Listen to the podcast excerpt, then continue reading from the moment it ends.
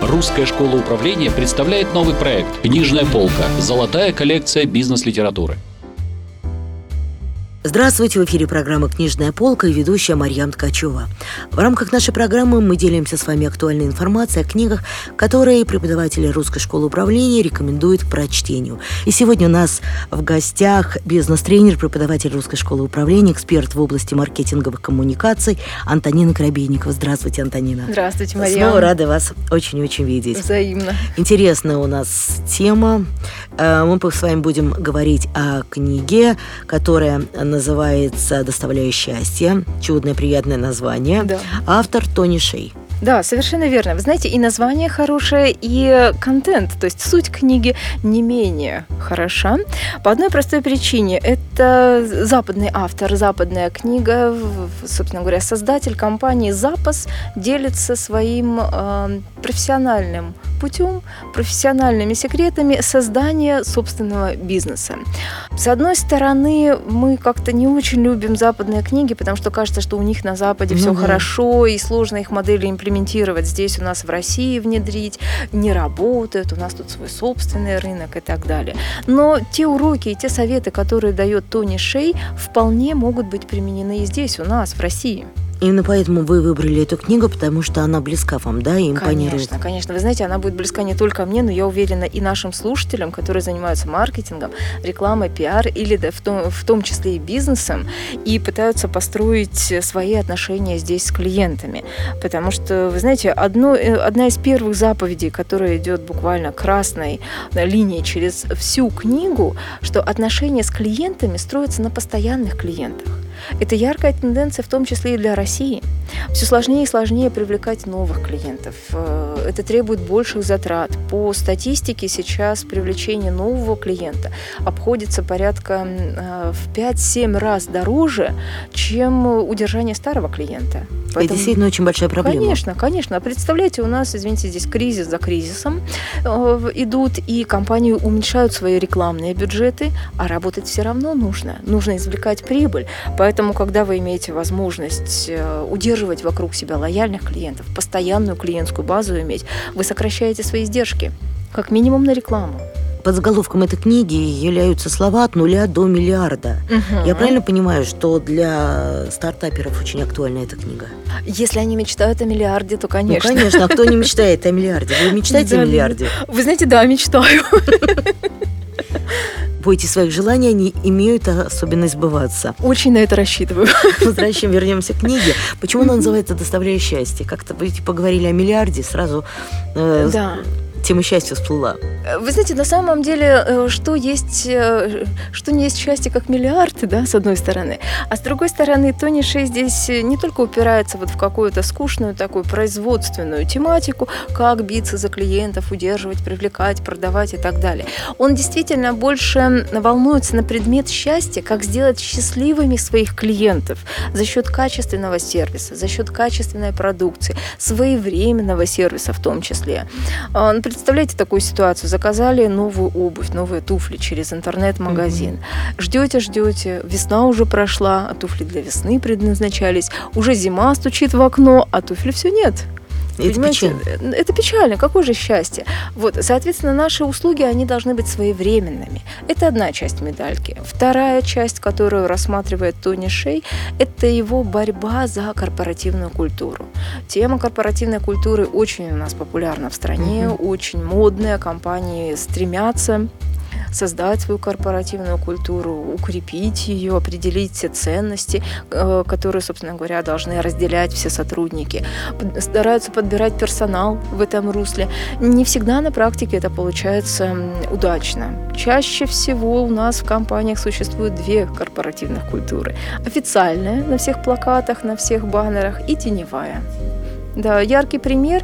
Многие декларируют сейчас, эм, знаете, такой баланс между личной жизнью, между работой, уважение к личному времени сотрудника, но в компаниях до сих пор люди сидят после 6 часов вечера. Это вообще классика. Да, и ждут, когда первым уйдет начальник. Уйдет начальник, да.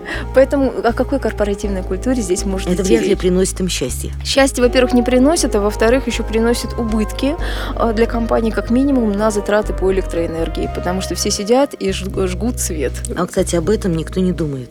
Вы знаете, у нас в стране, да, увы, это такая больная точка. В Америке, если мы так сошлемся да. на, класси на классику жанра и пойдем посмотрим, что у них в Америке, наоборот считается, что если вы задерживаетесь после работы, вы неэффективный сотрудник потому что компания должна нести затраты на обеспечение вашего рабочего места, ту же самую электроэнергию. Поэтому вы должны свою работу закончить и справиться с ней точно в срок тогда вы эффективный сотрудник, тогда с вами можно общаться. То есть я правильно понимаю, что в данном случае Тони Шей э, в книге говорит о том, как повысить уровень развития себя и, собственно, членов своей команды. И уровень мотивации, и уровень эффективности. Совершенно верно. Вы очень правильно заметили, что развитие начинается с себя. Он рассказывает свою историю, как он формировал себя в роли бизнесмена. Он проецирует свою личность на развитие своей компании. Он рассказывает о развитии сотрудников, сотрудников, о развитии миссии сотрудника в компании. И, э, конечно же, он пытается доставить счастье не только своим клиентам, но и своим сотрудникам, чтобы работа у них, э, если не была, знаете, как праздник каждый день, то приносила удовлетворение и удовольствие. И чтобы они понимали, зачем они работают в этой компании, что они могут сделать для компании, что компания готова сделать для них. И все это оставалось не просто на бумаге, не просто в каких-то нормативных документах, а действительно было на практике. Но очень часто бывает так, что я работаю в этой компании, ну, потому что где-то надо работать. Увы, увы. Это, это сплошь да рядом. На самом деле очень часто такие ситуации встречаются. Это типичная ситуация. Более Особенно того, для России. Да, да 99% э, наверное, людей именно так и поступают, потому что нужен источник дохода. Э, где та компания, которая принимает на работу, они очень, э, очень часто получают не лояльного сотрудника, а очередного работника, который живет от зарплаты до зарплаты и мыслит категориями зарплаты. На самом деле стоит почитать книгу э, «Доставляя счастье» по одной простой причине. Пересмотреть, может быть, свое личное отношение к корпоративной культуре. У нас очень многие воспринимают ее, знаете, как такой пионер-лагерь. Сказали маршировать, мы маршируем. Но в Миру душе... мир войны не нужно, вот девиз отряда «Дружба». Точно. Но, понимаете, вот этот э, лозунг, он в душе оставляет пустое место. место. Нет отклика, к сожалению. Поэтому стоит присмотреться в данном случае к опыту других, и, может быть, позаимствовать его. Не, не стоит делать кальку. Многие кидаются, знаете, так, э, откопировать полностью, mm-hmm. сделать тот самый копи-пейст, то есть скопировал и вставил, но не работает эта модель, потому что другая ситуация, ну, другие это как условия. Скрип, скрипты, которые не работают, кто-то эффективно продал тот или иной товар, и что на выходе? Все начинают копировать, потом, ой, нужны новые скрипты, нужно по-новому как-то, а головы думать никто не хочет. Да, вы знаете, здесь нужно думать головой, нужно переосмысливать каждый совет. Наверное, это имеет отношение не только к книге э, «Доставляя счастье», но к любой информации, которая попадает нам в руки. Мы все время, мы в, глубо, в таком в глобальном понимании человечества находимся в поиске волшебной таблетки. Выпил, и все стало хорошо. Получил какую-то модель в руки, откопировал стопроцентно, попробовал ее применить пошагово и ожидаешь счастья. счастье не всегда приходит, потому что другие руки, другое восприятие, другая личность, другие условия. Понимаете, поэтому нет той волшебной таблетки. Всю информацию нужно пропускать через себя, через свое видение и смотреть, как ее можно развернуть, чтобы добиться нужного вам результата. Тони Шей удалось добиться результата? Вы знаете, если отвечать э, кратко одним словом, да удалось добиться результата, удалось вывести, извлечь уроки из его деятельности. Причем, должна сказать, вот тоже очень такой честный и откровенный автор, он не пишет э, свою такую прямую взлета к успеху, не описывает ее. Он говорит в том числе о проблемах, он рассказывает в том числе периоды спада, периоды падений, неудач. Это тоже все очень ценно и полезно. И в завершение всего он выводит 10 уроков и делится с читателями этой информацией уроки очень жизненные. Независимо от того, живем мы в Штатах, живем мы в России, очень жизненные, применимые здесь. Как я уже говорила, первый урок эм, торговля строится на постоянных клиентах. В любой стране практически она строится на постоянных клиентах хорошо затрагивает тему интернет, уж поскольку, поскольку у него был интернет-магазин. И э, отмечает особенности интернета, как, знаете, такого молниеносного инструмента распространения информации. Пожалуй, нигде так быстро не распространяется информация, как в интернет-пространстве. Э, рекомендуют не конкурировать при помощи цен. Вы знаете, больная тема у наших маркетологов. Как только просишь придумать на тех же самых занятиях в русской школе управления, пиарщиков, маркетологов, просишь придумать какую-то фишку, чтобы продвинуть свой продукт, услугу, все говорят, а давайте дадим скидку. А, ну это да, последняя это... вещь, которую нужно делать. Не стоит конкурировать на уровне цен, потому что мы уходим от своей целевой аудитории, приближаемся к людям, которые все время проводят свое время в погоне за какими-то скидками. То есть это желание просто найти максимально прямую дорогу, даже если она неэффективна. Угу, угу. Опять же, мы не хотим выходить из зоны комфорта. Мы конечно, идем, собственно, конечно. А что прямо. дадим? А давайте цену вырежем, давайте скидку дадим. Нет, э, нужно... А давайте бесплатно. Бесплатно, это вообще замечательно, но бизнес рухнет. Вот, поэтому не стоит так увлекаться ценами, и Тони Шей об этом и говорит. Не конкурируйте при помощи цен, ищите другие варианты, потому что люди не будут лояльны к вам, если вы пытаетесь все время срезать цену. Лояльность выстраивается на других критериях. Что в основе лояльности? любовь и счастье. Если ваш клиент счастлив с вами, он с вами останется. Что дает счастье? Знаете, как шоколад доставляет радость. Вот что дает счастье, по мнению Тони Вы знаете, мы сейчас немножко даже на секундочку буквально уйдем от э, пересказа контента книги и поговорим о том, что дает нам всем счастье. Да, то есть Прежде ресурс, всего, который помогает да, да, да. нам смотреть на мир позитивненько. Вы знаете, прежде всего, это своевременное внимание со стороны вашей компании, со стороны вашего любимого человека. По одной простой причине, если вы находитесь в каких-то отношениях, а внимания не получаете, разве вы счастливы? Нет. Конечно, нет. Поэтому, э, когда вы готовы расстаться со своими э, деньгами, когда вы, э, особенно в интернет-среде, вы не видите своего продавца, вы видите только его красивый сайт и кнопочку «Купить», угу. оформить заказ, и потом вы должны свои кровные перевести через интернет-инструментарий. Вы должны получать своевременную обратную связь и в нужном количестве. Прошел ли ваш платеж, оформлен ли заказ, когда вы его получите, через сколько времени ожидать и так далее. И если вы можете э, отработать доставку быстрее, чем ожидает от вас клиент, он будет счастлив.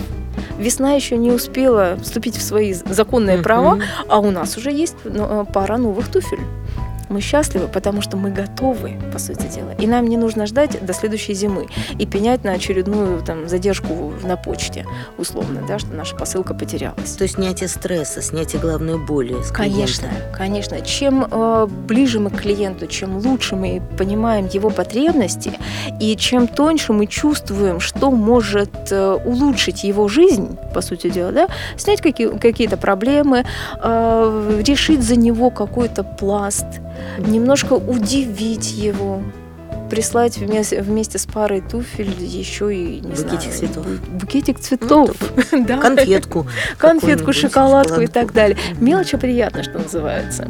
Поэтому да, да. Помните в Макдональдсе? Вот сейчас, кстати, я не часто это наблюдаю, когда Макдональдс открывался там э, в далеком году, улыбка бесплатно. Был да, такой слоган. Да. И в какой-то момент, помню, достаточно грубо менеджер пообщался, mm-hmm. и невольно мне захотелось спросить, э, скажите, пожалуйста, а где вот, видите, написано улыбка бесплатно, продемонстрируйте. И все, моментально человек начинает улыбаться, хотя, конечно, с моей стороны это был некий элемент уже такого наезда.